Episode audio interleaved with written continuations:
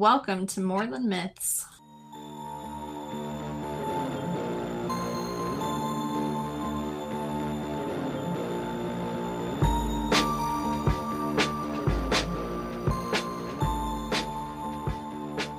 Hi, everybody. Welcome to More Than Myths. I'm still getting over a cold and I sound a little cool, but a little bit not cool. So I'm sorry. A little gruff. A little gruff. It's great. but a Um, little sexy also.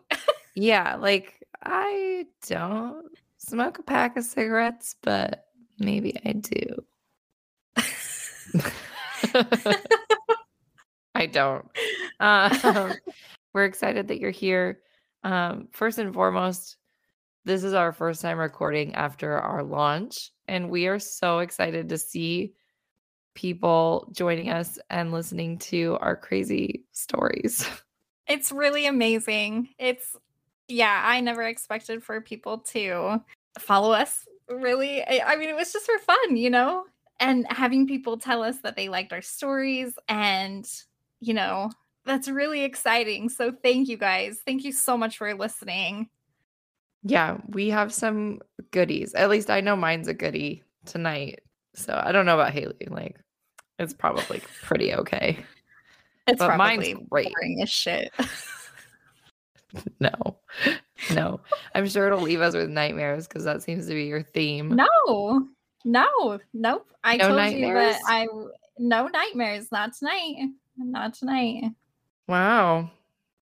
I know. We'll I know. I did you a solid. I did you a solid.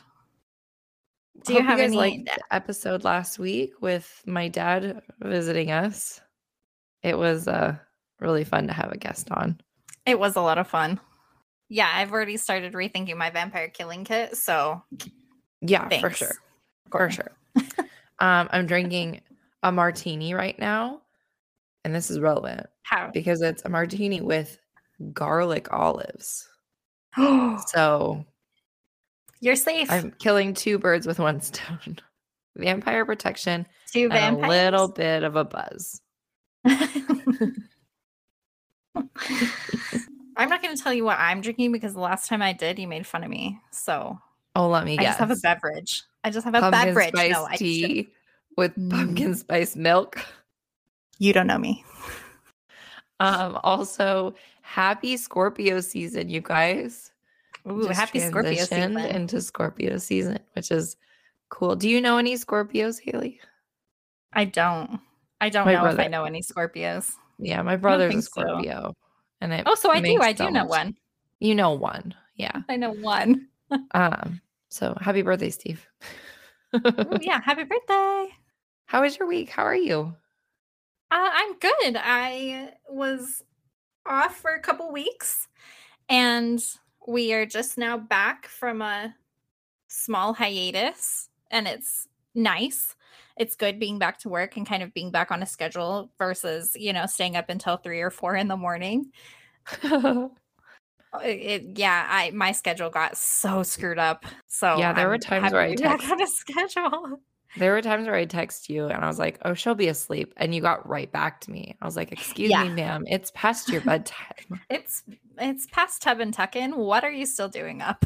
yeah, you're like, ex- uh, yeah, I was floored how much you stayed up late, but I was also so pleased to be able to get a hold of you in in you know my peak hours. So in the yeah when you needed me i was there instead of yeah, sound sleep it was perfect. It was perfect. Um, I had a good week. I'm How was still getting week? over this yeah fucking cold. you So do got sound a cold. lot better no not as much coughing Yeah, definitely. Um, I got a cold like last week, but it's just been hanging on. And even like Yeah. even my workouts, I feel like just like my arms are pasta noodles after they've been cooked. Just wiggly. wiggly i feel like pasta noodles And so yeah, but that's like Uh. I'm still feeling like that. So anyway, it's just whatever this was, it kicked my butt. so do you want to go first do you want Yeah. me to go first do you want to flip another coin No, I don't we gotta figure flip a out some kind of system I know. You don't wanna if you guys have coins too much ideas on chance? like how we could consistently choose Ooh, who's gonna go first, send them. I think I'll go first though. You went first Okay. last time. I mean, maybe we just switch. Maybe it's that Yeah, we could do that. Yeah, we can just just switch every other week. Yeah. All right. Well, I'm ready to listen to your your Oh, sultry okay. voice. I'm so excited. So I was interested in one thing this week, was kind of going down that path, and then came across something that I wasn't actually aware was based off of like based off of folklore or mythology. And then I got really excited about it. And so I scrapped all my other in. notes and started over. what time did you can I ask? Is that is that a fair question? It did you may just have been two or three hours ago, but maybe not? Who's counting? Who cares?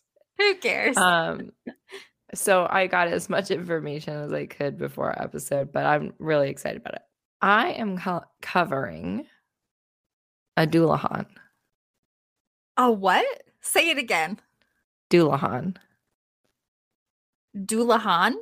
Yeah, I'm Okay. ready. I don't Okay. have any idea what you just said to me. it's gonna be great because you do, um, but i in a different way. So anyway, it's a Dullahan is based off of Irish folklore, um, and it's considered a dark fairy and not like Tinkerbell. Fairies in Irish folklore are like mystical beings, and they're either considered light or dark. So it's an unseelie. So this Irish folktale has actually been brought over to the US, and the US has a very prominent American folktale that most people have heard of. And it's the legend of Sleepy Hollow. This is the headless horseman and the origin. You're doing the Headless Horseman? Ah! Yes. okay, I'm ready. Oh my gosh, I'm so excited. So I saw Headless Horseman on this research I was doing, and I about peed my pants that it was a topic I could research and cover. So that's why I got very excited about it and decided to go for it. So, um, nice. the origin of the headless horseman or the Dullahan um, dated back far, like much older than Washington Irving's story of the legend of Sleepy Hollow. So, hundreds of years, if not more. So, very much like the black dog, it's known as an omen of death, but in Celtic folklore. And its counterpart would be a banshee. And I, banshee was what I was going to cover. And then this is how I kind of got across that. Banshees scare me. Uh, I thought banshees were scarier. Anyway, I'm not going to go down to it. I got, I was researching banshees and then found Dullahan. I was like, oh, no, we're going that way. So, but like a banshee, it's a harbinger of death, but darker. So it's usually has a more um, malevolent being or contempt or revenge.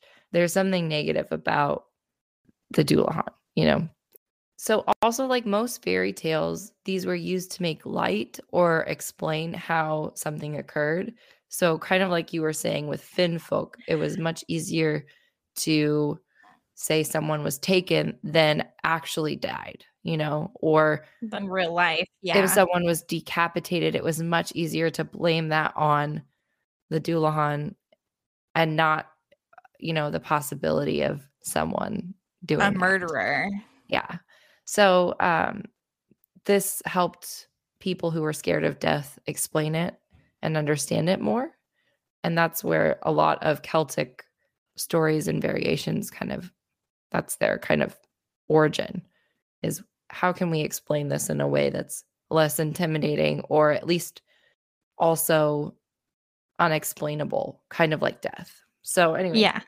Julians always appear at midnight. And something I read is that it's not just the person who runs into them, like townspeople can hear them go through the town. So they always have their doors closed, shutters closed, curtains drawn, you know, they don't want anything to do with it. They're home, they're locked down at midnight. There you won't catch a townsfolk on the road.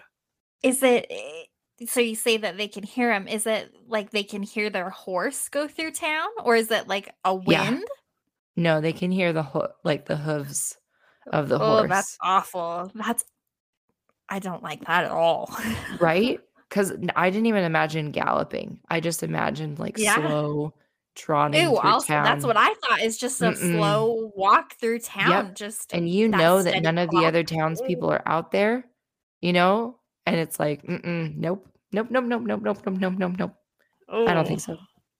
Anyway, so the Unseelies, going back kind of to the Dark Fairy, the Unseelies are known to take over for the Seelies at this time of year. So during the harvest period, um, which is why, uh, especially in like the Legend of Sleepy Hollow and and with Dullahan, they get associated around Halloween time because it's harvest, it's seasonal, it's Yeah. this time of year gets darker, all of that. So it, Yeah. there's an explanation of for why it, it's brought up at this time of year. So it's also said in Celtic tradition before the sixth century that they would make human sacrifices by beheading to the god um, Crom Dubh, which means black crooked one. So it was a Celtic god. Yeah. Uh huh. That yeah. I wish you could see my face because that just is to to all of our friends. I wish that they could see my face because it was a horrified look. That's terrifying. Yeah. And so it's said that Dullahan is an embodiment embodiment of that god because also in the 6th century, like up to the 6th century, they practiced this sacrificial thing where they would sacrifice people every year by beheading them. And then this stopped after Christianity was brought to Ireland in the 6th century. So their explanation was these sacrifices stopped and now this god has has an own his own embodiment and and then you have a pissed off god who's coming to get the heads himself. Oh no. so he- as i said earlier he's known for being and he or she so it's not just one they can be multiple and sometimes more frequently women as well. But they're known for being a malevolent spirit a bringer of death and they're usually like after anyone that crosses their path. So if you run into one you're not getting away it's not a warning it's a death sentence and so i said and you guessed it if you cross their path you'll probably lose your head which is accurate. So they they want to invoke what they went through. So they're also said to be Oh, like their other origin is said to be people who have died by beheading or by decapitation and are coming back to wreak havoc and revenge on Yeah. innocents. So not even the people that wronged them, just they're trying to take everybody down with them. They're just yeah, pissed they're just and angry. the world burn. Yeah.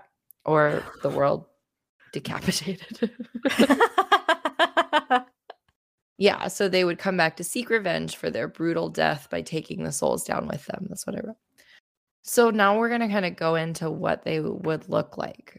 So, and like how you would see them. So they're known to drive a, ho- they're always on a horse or horseback. Sometimes the horse is even headless, which is so you have a headless horse and a headless guy Horseman or girl, or- gal, or gal, headless horse gal, horse person. horse girl. There you go. But the horse doesn't have a head either. Yeah, sometimes it's depicted that way. Um, or another way it's depicted is a carriage driven by a headless coachman, uh, pulled by six horses. Um, and the horses are moving so quickly that their eyes and the hooves, where their hooves have been, have like caught fire. You know, like it sparked wow. heat, and so it's like they leave a trail of fire where they've been. Um, Ooh, yeah, that's seriously. Um, and yeah, the the some of the photos I saw from them were just the horses are demonistic themselves. You know, Yeah. they're not pretty. Nothing's no pretty. wonder all these people stayed in their houses. I'd stay in my house too. That's terrifying. A Yeah. headless on fire horse or not on not headless on on fire. I'd stay in my house too. It's creepy.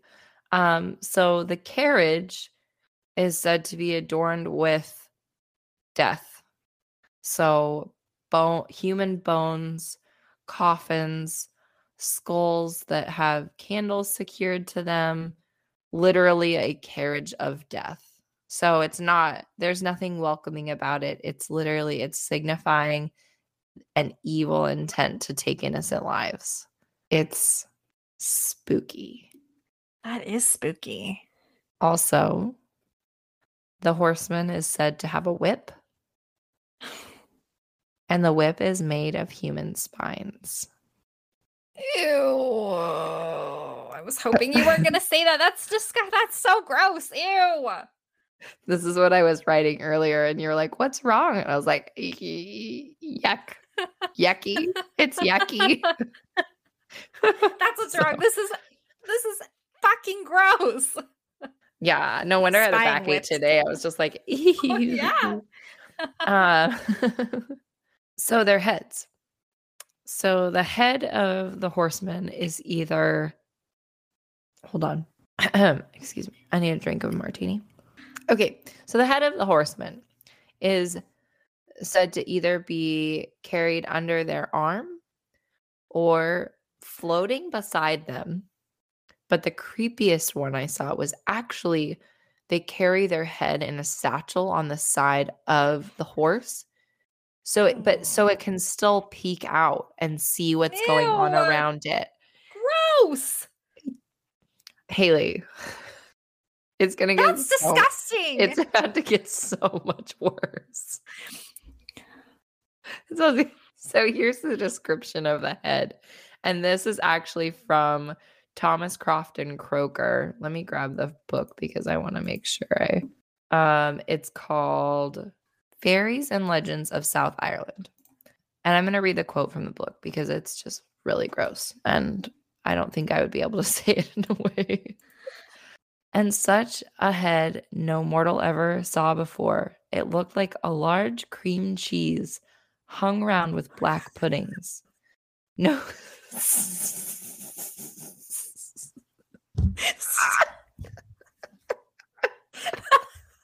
Keep going. Just yeah, just that's fucking disgusting. I know. no speck of colored color enlivened the ashy paleness of the depressed features. The skin lay stretched over the unearthly surface, almost like a parchment on the head of a drum.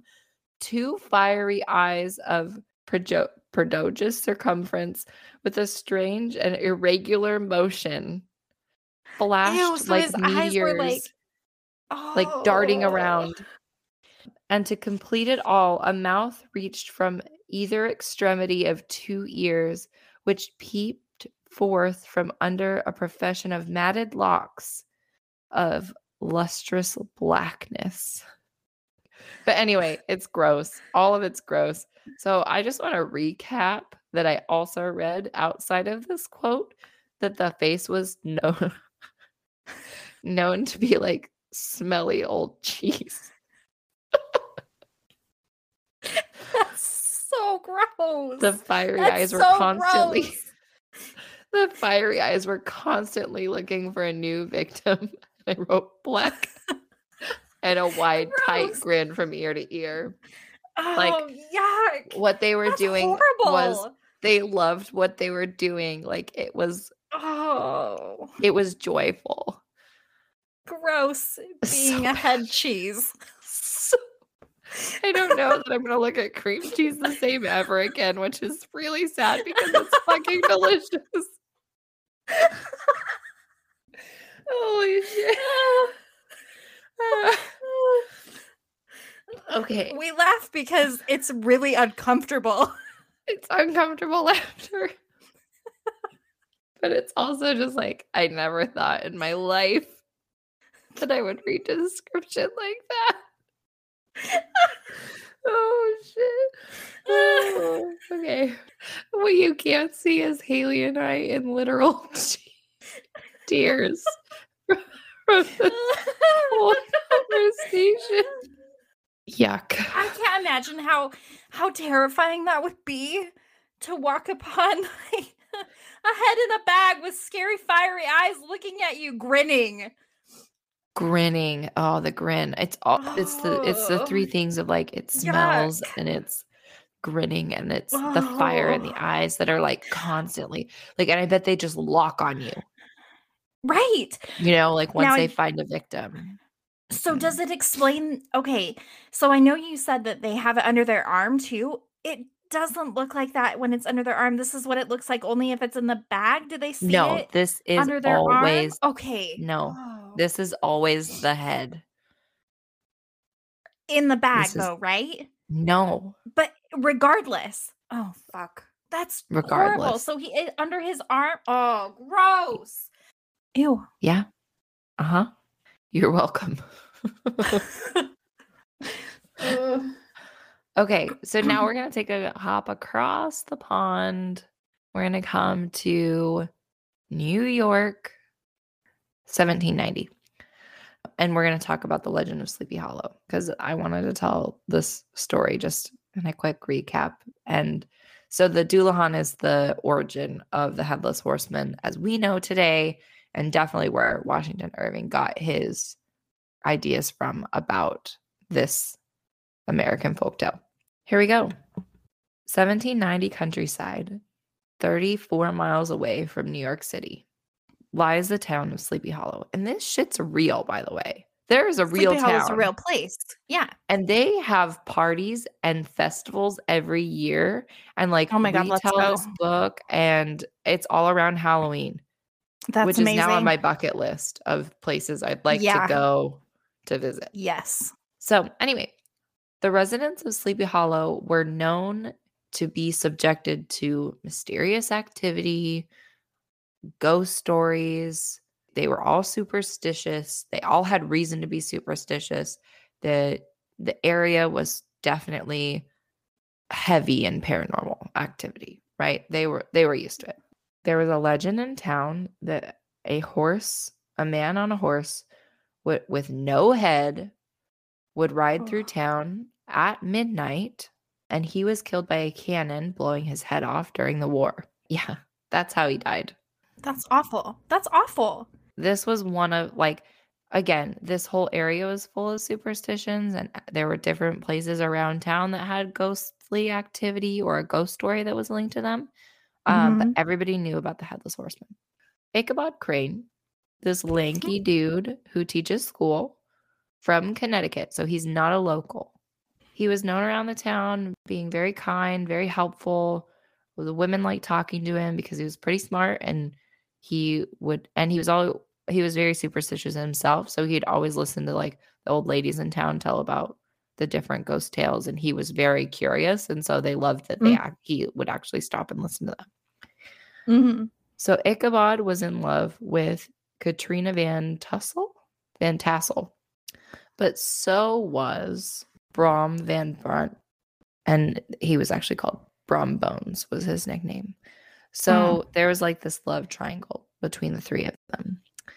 Brom was known as sturdy, handsome, lived in the town his whole life, you know, kind of a brute.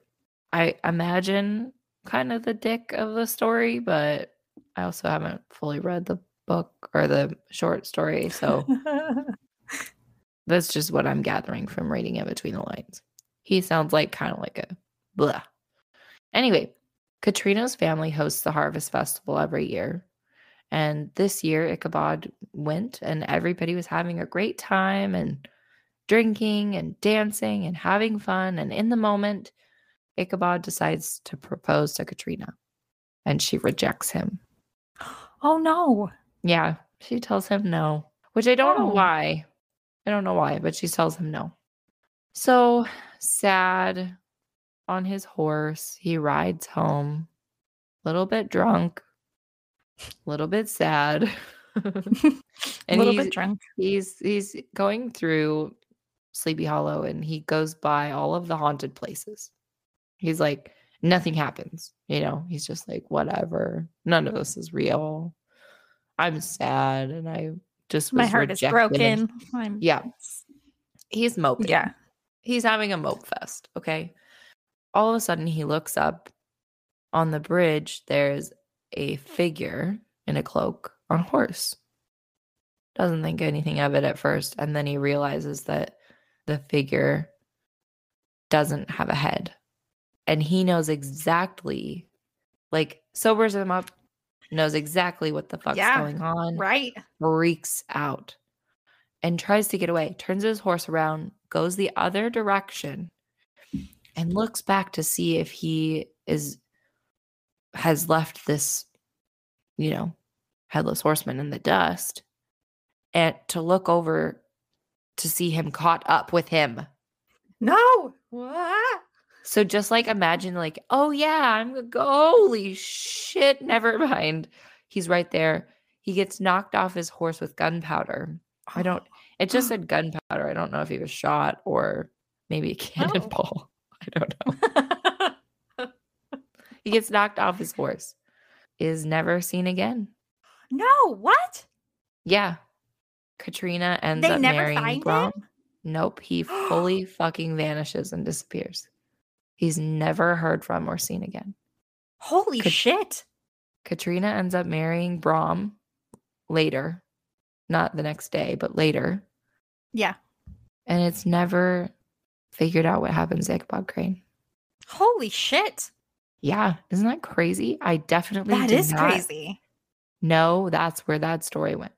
Apparently, it's it's said that this is like it's kind of a read between the lines story ending, and you can kind of gather your own information. So there is there are like people who have the theory that it was actually Brom who was competing, who was tired of Oh, competing sure. for her hand. He's Mhm. strong. He's a strong horseman. You know, he is known for playing pranks on Ichabod and trying to like dissuade him and, you know, convince him to Yeah. back off or whatever. And so this was the thing that he knew would actually scare Ichabod into leaving because he was superstitious. So, you know, like everything kind Right. of points to that fact. And then there's also the people who just want to believe that it's a ghost story and that Ichabod Yeah. is taken and never seen again by the headless horseman. So Ooh. you decide what you think, guys. Okay, so then the one other thing that I wanted to bring up, and then I'm done, is that the concept of this late night, like midnight time frame, was just to dissuade people from staying too out too late drinking, Oh, right. performing adulterous or scandalous acts. You know, that's when everybody would go cheat on their wives or cheat on their husbands. And it was the nighttime. And so this goes back to the change of the church coming to Ireland um, and essentially scaring them into listening to their beliefs. This is just kind of, this goes back to that same thing of like, Ichabod was drunkenly going home Right. and then gets, yeah. you know, Decapitated. gets his head whacked off. So, Wow. but yeah, I thought that was interesting that it was linked to, you know, kind of a morality. You do it so you don't you don't want to get caught by the headless horseman. You better be home. You better be with your wife. He'll be out at midnight. Right. You know, that kind of thing. Yeah. The, So, the devil comes out at midnight. yeah. That kind of thing. Yeah. Yep, exactly. That was great. Thank you. Yeah, you're welcome. I did fun. not see it coming that he was just going to be dead. I expected know. it, like you to say, yeah, and they found him in Connecticut like two years later, you know? Yeah, right? No, well, he's also school seemed like he's the school teacher. He's the one who's supposed to get the girl. Like he's the Yeah. one who's supposed to prevail. Brom's the one supposed to be like cocky and die. Right. Come on, But no. Washington Irving. Don't you know how these story tropes go? Jeez. Get it together, man. Get it together, man. oh, one other thing I want to say is that Sleepy Hollow and Ichabod Crane and the Headless Horseman all have really prominent pop culture references these days. And actually, so Mhm. much so that in 1949, Disney made The Adventures of Ichabod and Mr. Toad. And then they were two like short stories of separate, like separate things. And Ichabod's was The Legend of Sleepy Hollow in a Disney format. And so to this day, things have been adapted and changed. And like the Headless Horseman is included in the like Disneyland Halloween parade every year. Yeah. Have you watched the Disney Ichabod Sleepy Hollow? Yes, Okay.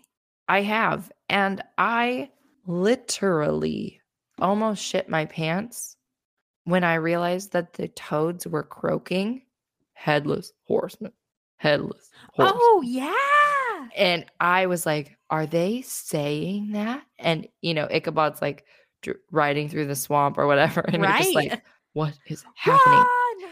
Yeah, get out. The fucking frogs are telling you what's Right. going on right now. So, So that was great. so that's my last Halloween creepiness until Halloween.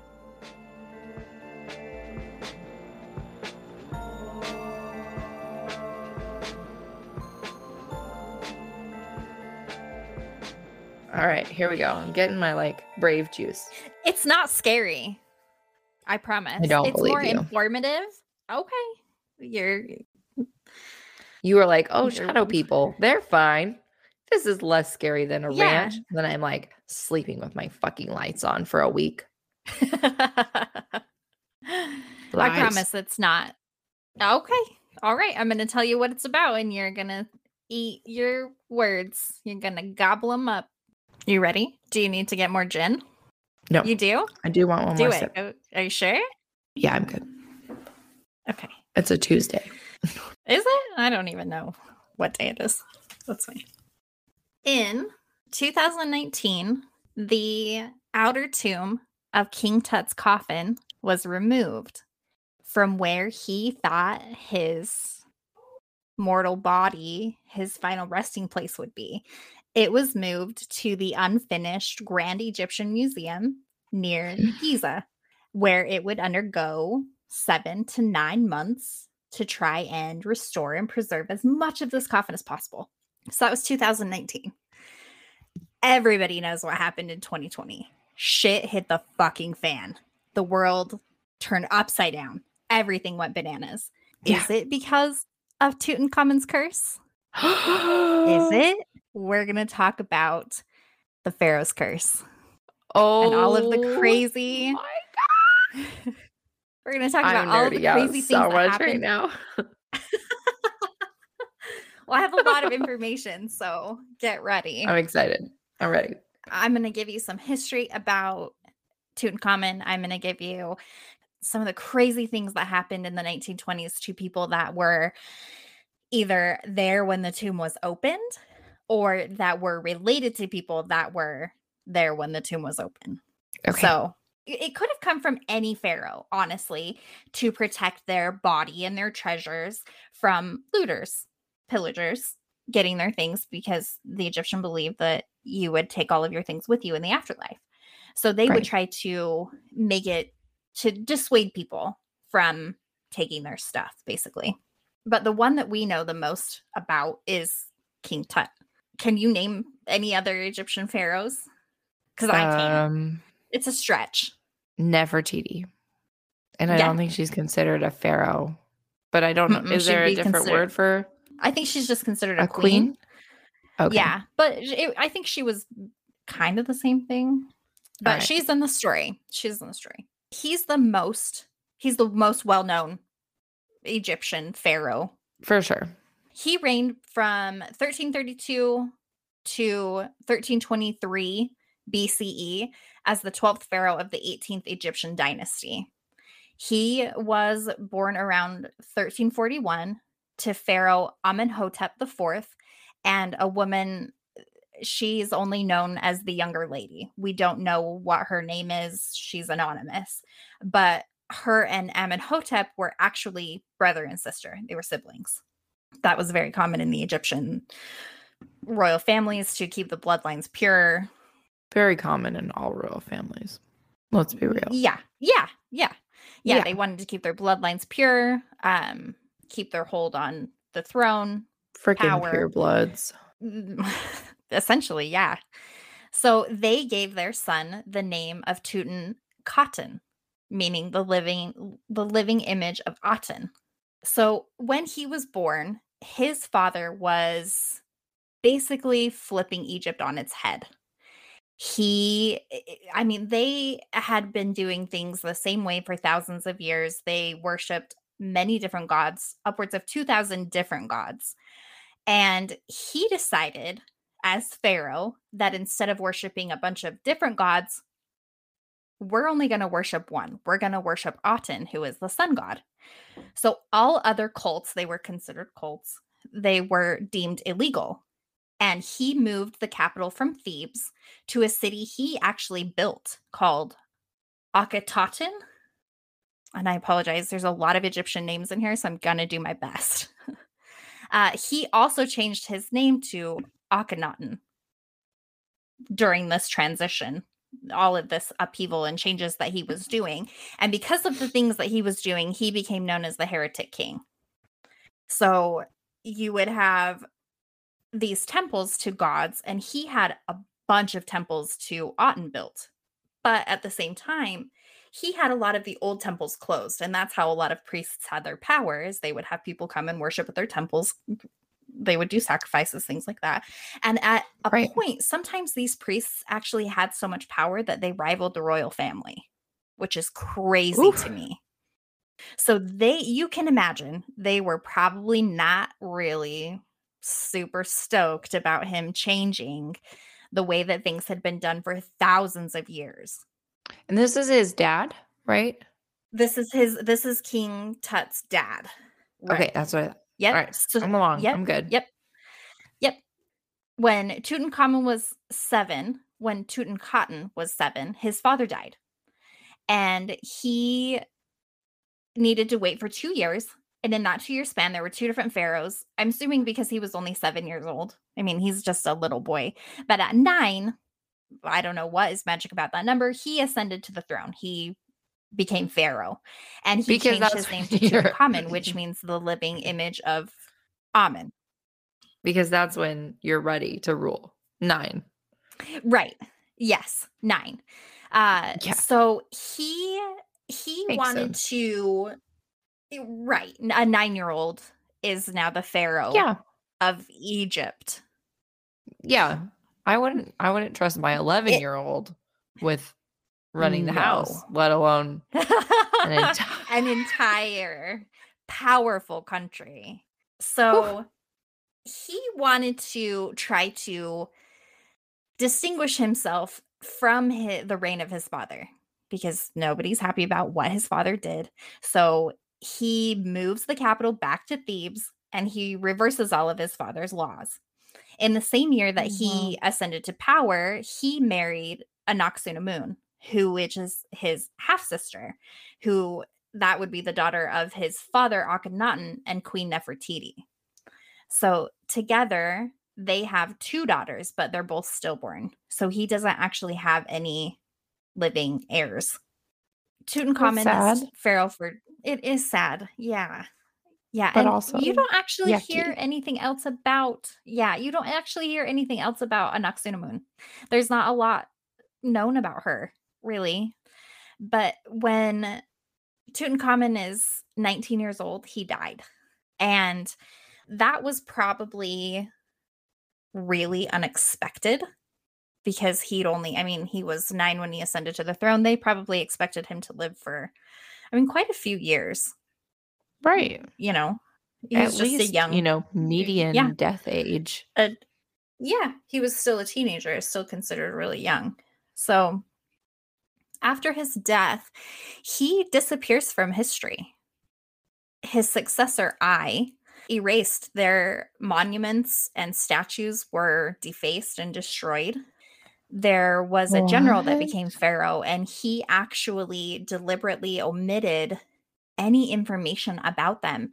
There were royal lists in the of the 19th dynasty, and he wasn't on it.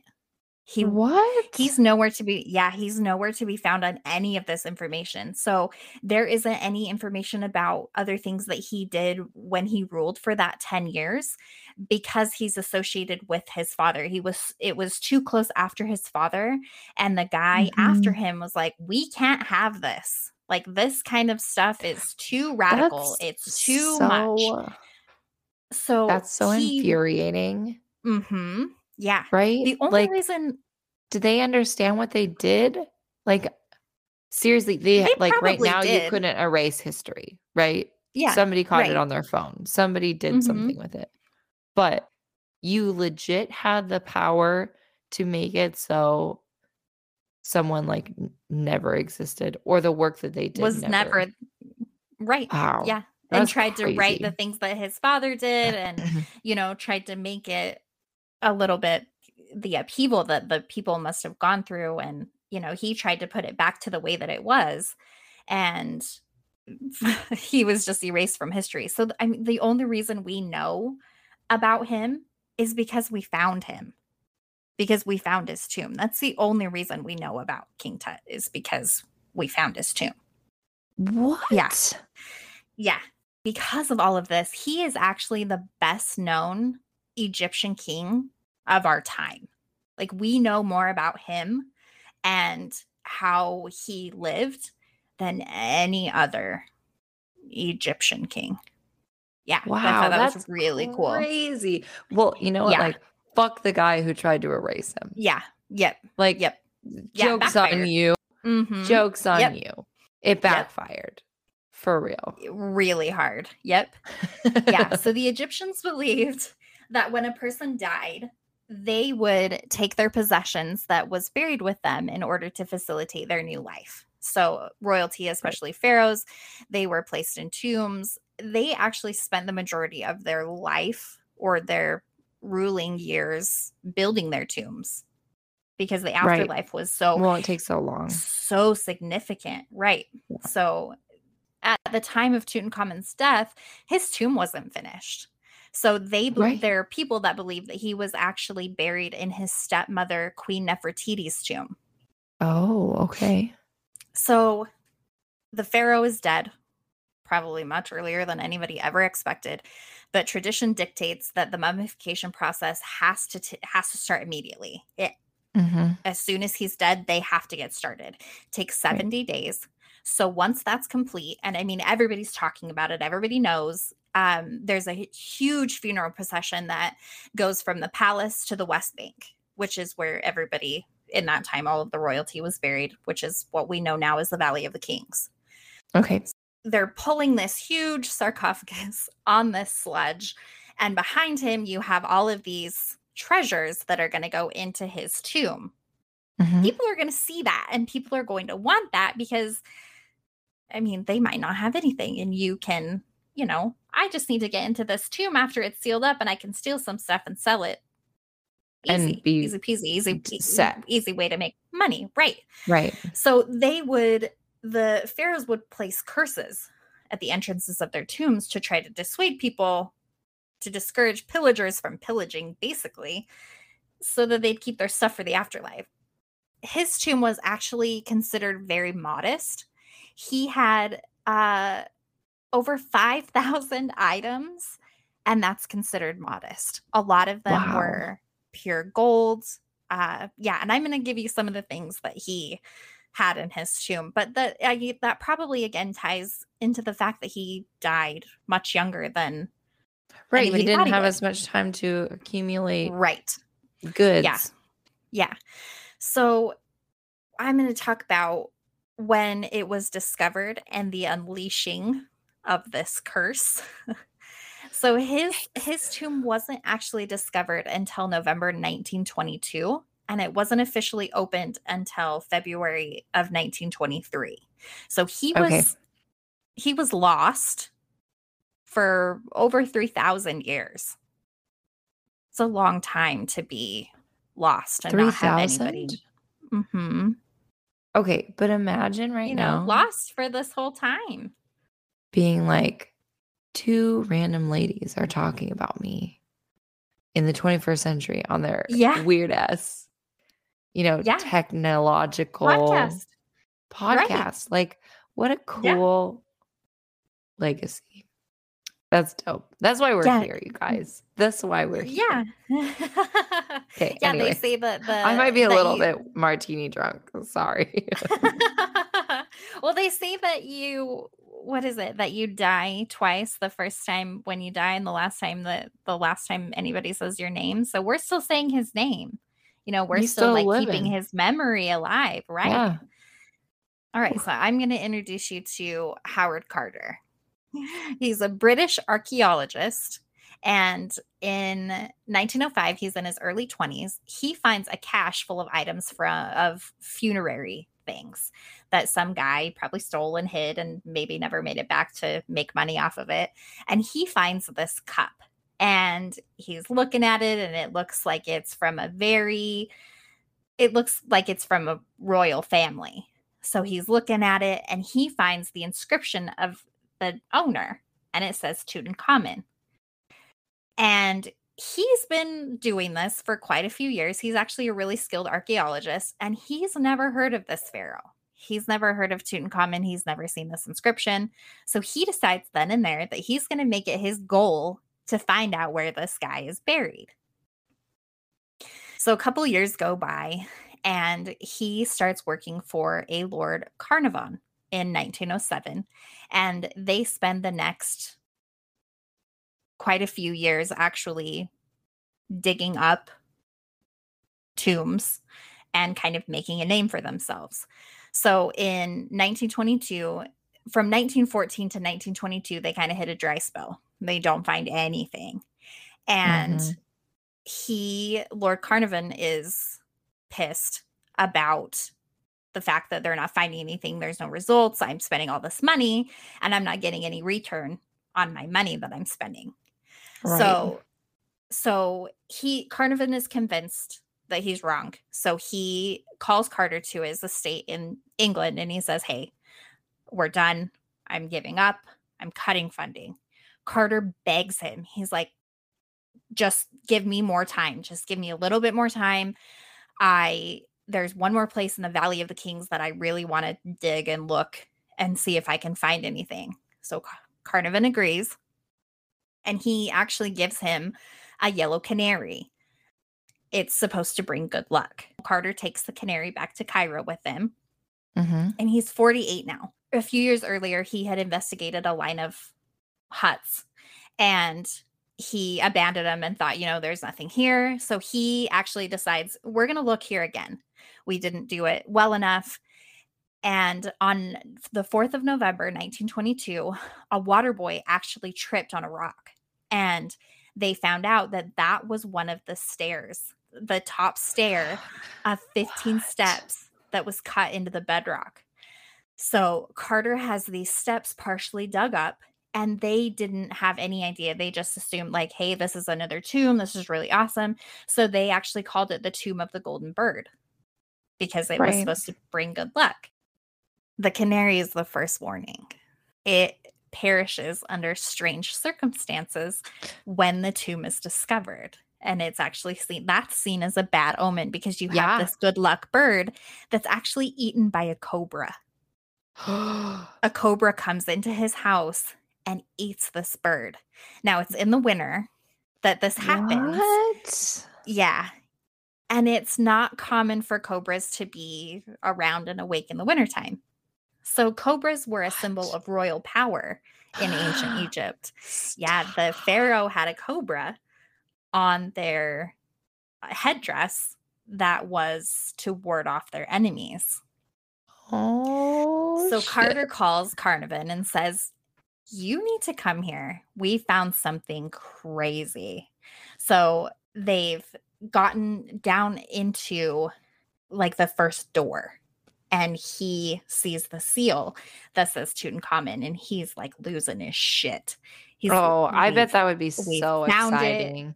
right you i mean this is the discovery of a lifetime so this was uh november 4th that that happened so on the 22nd of november carnarvon actually shows up in cairo On the 25th, they're scheduled to open the entrance. So they've gotten down into there's sealed doorway at the bottom of the steps and they can't actually open it until they have an inspector there.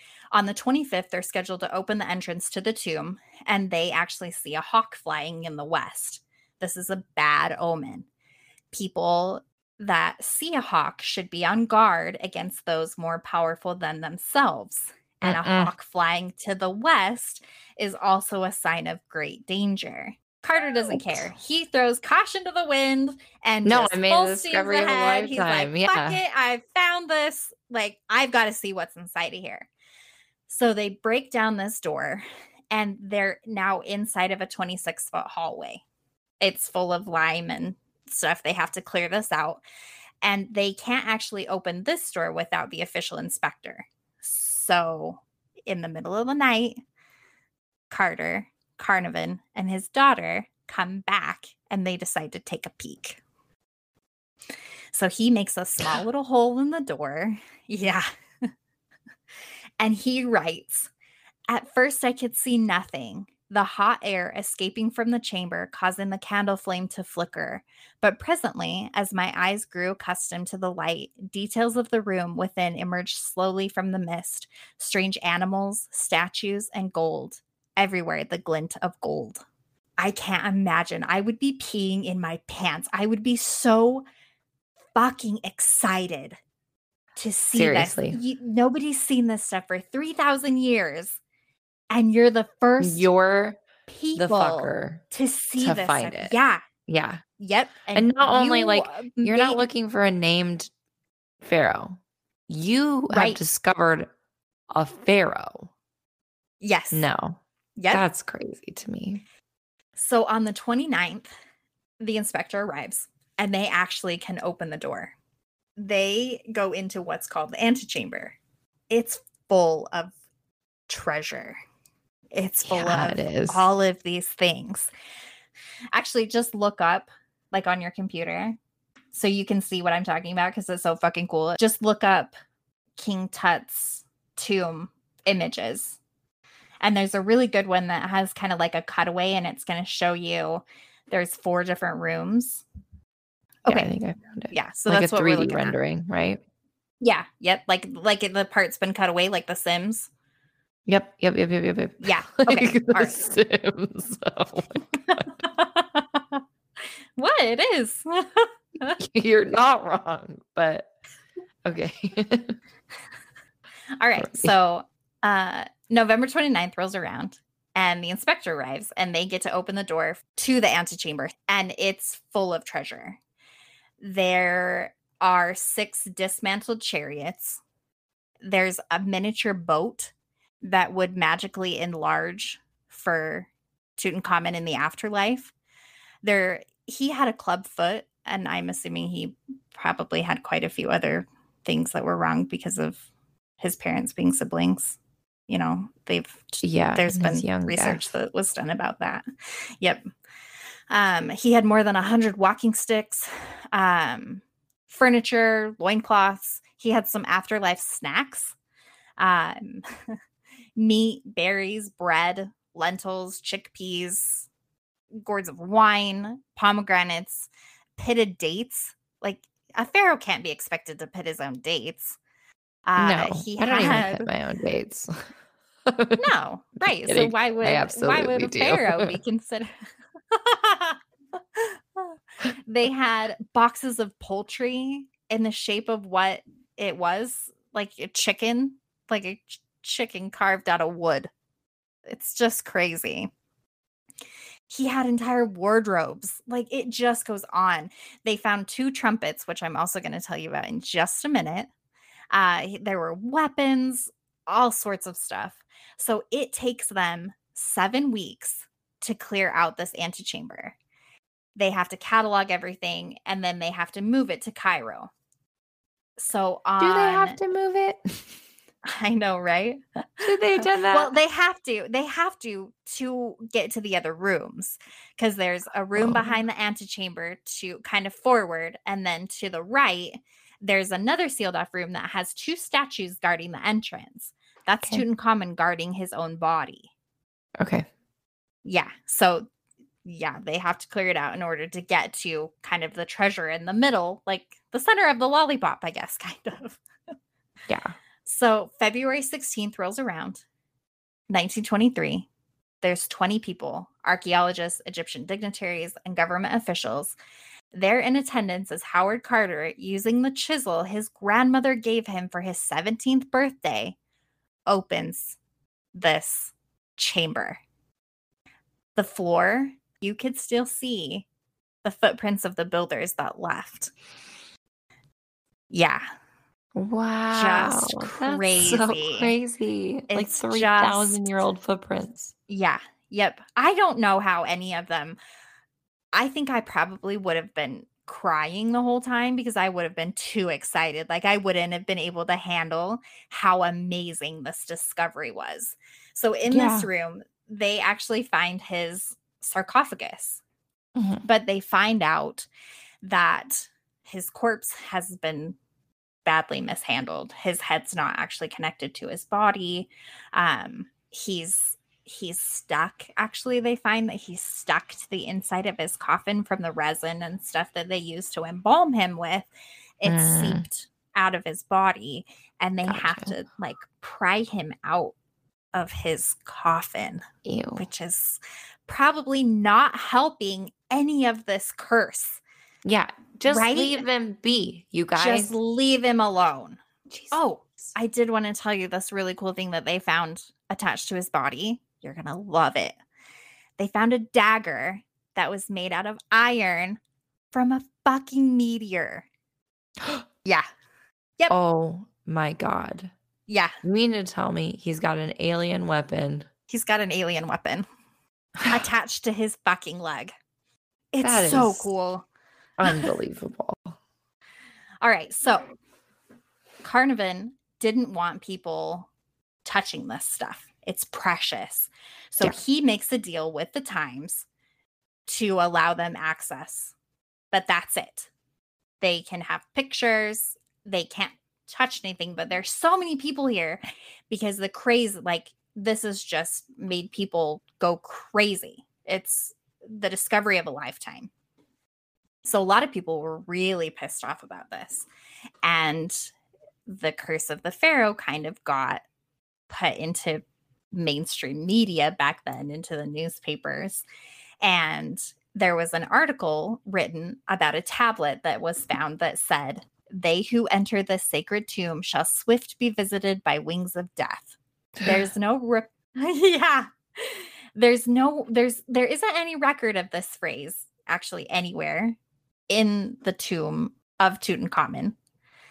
And there isn't any any obvious reason why Egyptologists would want to cover it up, but it just vanished. They don't know if it's a real thing. In another case, a reporter simply expanded on a on an inscription. The actual text says, It is I who hinder the sands from choking the secret chamber. I am for the protection of the deceased. To which this guy added, And I will kill all those who cross this threshold into the sacred precincts of the royal king who lives forever.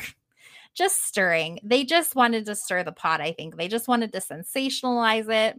So there's Yeah. no evidence in any statues of Anubis that support this. You know, they okay, just wanted so to this stir the may pot. just be like super good journalism. Y- uh, it absolutely is super good journalism. Yeah, no, you're totally right. They just Okay. wanted to tell a good story, Yeah. right? So I mean, what else are you going to do in where- 1923? You can't drink. exactly. You Wait, can't can drink. you drink? I don't actually know. I think I just booze just to- came back. Maybe they're all just hitting the sauce. Eh, maybe they might have been hitting the sauce. Two months after the tomb is open, Lord Carnarvon dies. Stop. Yep. First, Okay. The money first goes. victim of the curse. Yep. Yeah. Okay.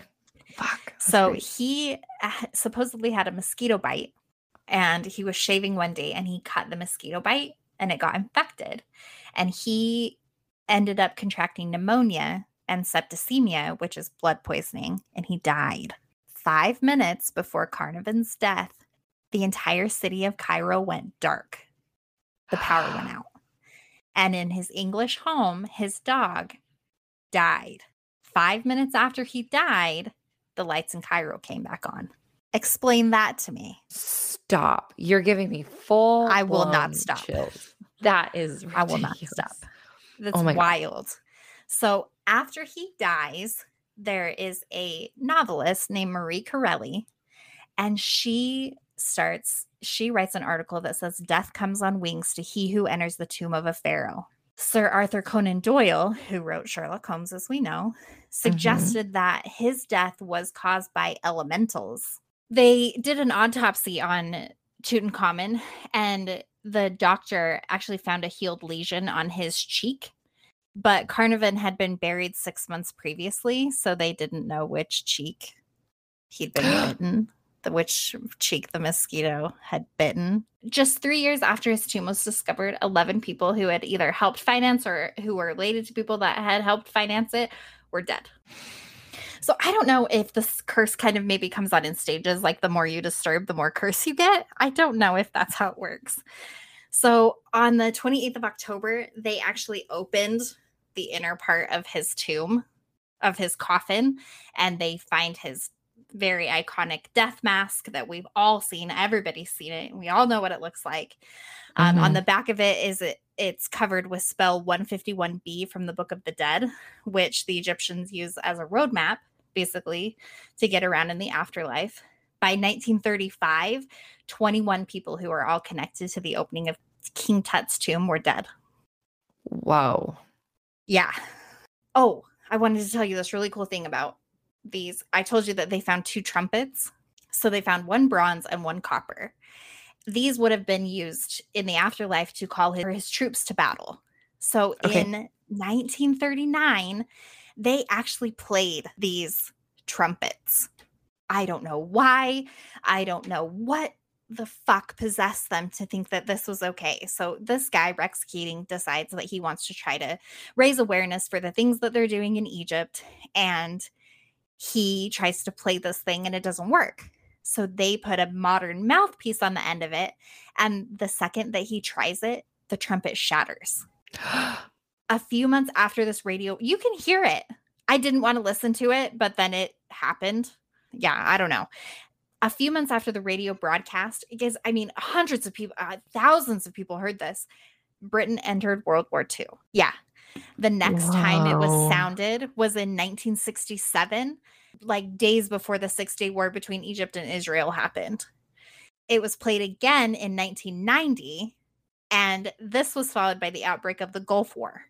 Its most recent outing in 2011, it was immediately followed by the Egyptian Revolution. oh. Yeah. Yeah. Try explaining that to me. Okay. So Skeptics. You know how many times they gotta try? Right. yeah. just let's stop. just keep playing this fucking thing. just So stop. there, yeah, just leave it alone. Like, just can we just put it like can we put it back? Can we put everything back how we found it and close it back up and maybe things Just say, you know, we found it. We're we sorry. We're sorry. Thanks. We're good. but no thanks. No thanks. Yeah. When a pharaoh was buried, they were buried with all this food. It's gonna mold. It's gonna make gross stuff in the air in this tomb. And people thought that maybe people that had died had breathed it into their lungs and they got sick. There's a professor of epidemiology at the University of Mhm. Hawaii.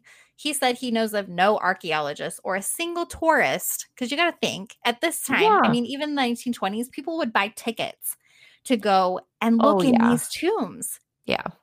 Not a single person has ever died or been afflicted by tomb toxins ever. Oh, so this is not a thing. Right. It's not a thing. So I'm going to tell you about some of the people that- Debunked. debunked. There was a gentleman. I'm going to tell you about some of the people that died, and um, George Gould. He was a visitor on the 16th of May, 1923. He died of a fever a few days after his visit. Lord Carnarvon's half brother died from blood poisoning for after some dental work. Uh, later the same year, it was open, 1923. Evelyn, oh, this one's a sad one. Hugh Evelyn White, he was a part of the archaeological team And by 1924, he had watched so many members of his team die that he wrote a suicide note before hanging himself with his own blood that stated, I've succumbed to the curse which forces me to disappear. Yeah, it's really sad. Yeah. Oh my god. Yeah. The doctor, his name was Dr. Reed. Uh, he was the gentleman that originally x rayed Tut's body. He died a couple days after from a mysterious illness. What? Yeah, there's a guy named Sir Bruce Ingham. Oh, he was a friend of Howard Carter's. Okay. And he actually accepted a gift of a mummified hand. Ugh. Ah, And on its wrist was a scarab bracelet, and it said, Cursed be he who moves my body. To him shall come fire, water, and pestilence. His house burned down twice. When he was trying to have it rebuilt, that house he was trying to have rebuilt got destroyed in a flood. oh my god. Yeah. Yeah. Get the mum- No. mummified hand back where it came from. Ah, right. Put it back where, put the thing back where it came from, or so help me. So help me. exactly. boom, boom, boom. Yeah. uh, there's an American Egyptologist named Aaron Ember. His house burnt down in 1926. He uh, originally escaped, but he, oh my gosh, he was working on a book on a manuscript and he goes back inside his house to get his manuscript and he ends up dying. Guess what the fucking manuscript was called? Something about Tutankhamun. The Egyptian Book of the Dead. AC Mace, a member of Howard's excavating team, died of arsenic poisoning a couple years later after the tomb was opened. But Carter himself didn't actually die until 1939. He was 64. He died of Hodgkin's disease. So he never actually gave any credence to the curse. He said the only strange thing that he ever saw when he was in Cairo was that he saw some jackals in the desert. And mm. jackals are associated with Anubis, the Egyptian god of death. So he, that was the only strange thing he saw was around this time that he was opening the tomb. And Yeah. he never saw jackals before or after that. He only saw them that one time.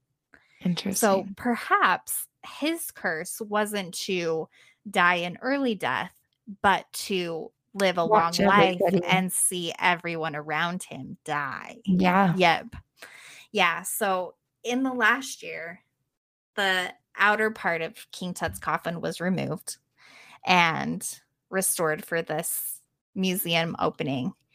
And a lot of people think that the things that are going on in the world are because of this. And I actually read an article that was from November, and there was a large procession of 18 kings and four queens over a hundred other sealed and intact mummies, along with 40 statues of deities, sarcophagi, and masks, were transferred across Cairo. There was an article published on April 13th, 2020, that states that the curse of the mummy is responsible for the recent troubles in Egypt, including the blocking of the Suez Canal. Right. Yes. So if anybody, if any any of the civilizations that have ever been or you know that we know about that would have the ability, the knowledge and the power to actually curse the entire planet, it was the Egyptians. yeah. I mean, the pyramids were centers of energy. So, Oh my god. yeah, in my in this host's humble opinion, Time for Haley's humble opinion. it's totally real. It could totally be real. Oh my god. Like- yeah, no, I remember when they were opening it. Yeah, they like- had this big procession and they had all of these items because they're having this. It's the Grand Egyptian Museum. It's more than 75,000 square feet. It's actually the biggest museum on earth exclusively dedicated to one civilization. Wow. That's That's, amazing. amazing. I have some pictures that we'll post on our Instagram of some of the things. There was some of the items that were found in his tomb were actually in Seattle a couple years ago, quite a few years ago. This was 2013, 14 maybe. We'd Okay. just come back from Dubai and they had a big exhibit set up. And I mean, he had gold shoes. We saw this. I guess you'd call it a yacht, an ancient Egyptian yacht that was supposed to magically become life size. I mean, the jewelry, the workmanship on this stuff It's so cool. blew me away.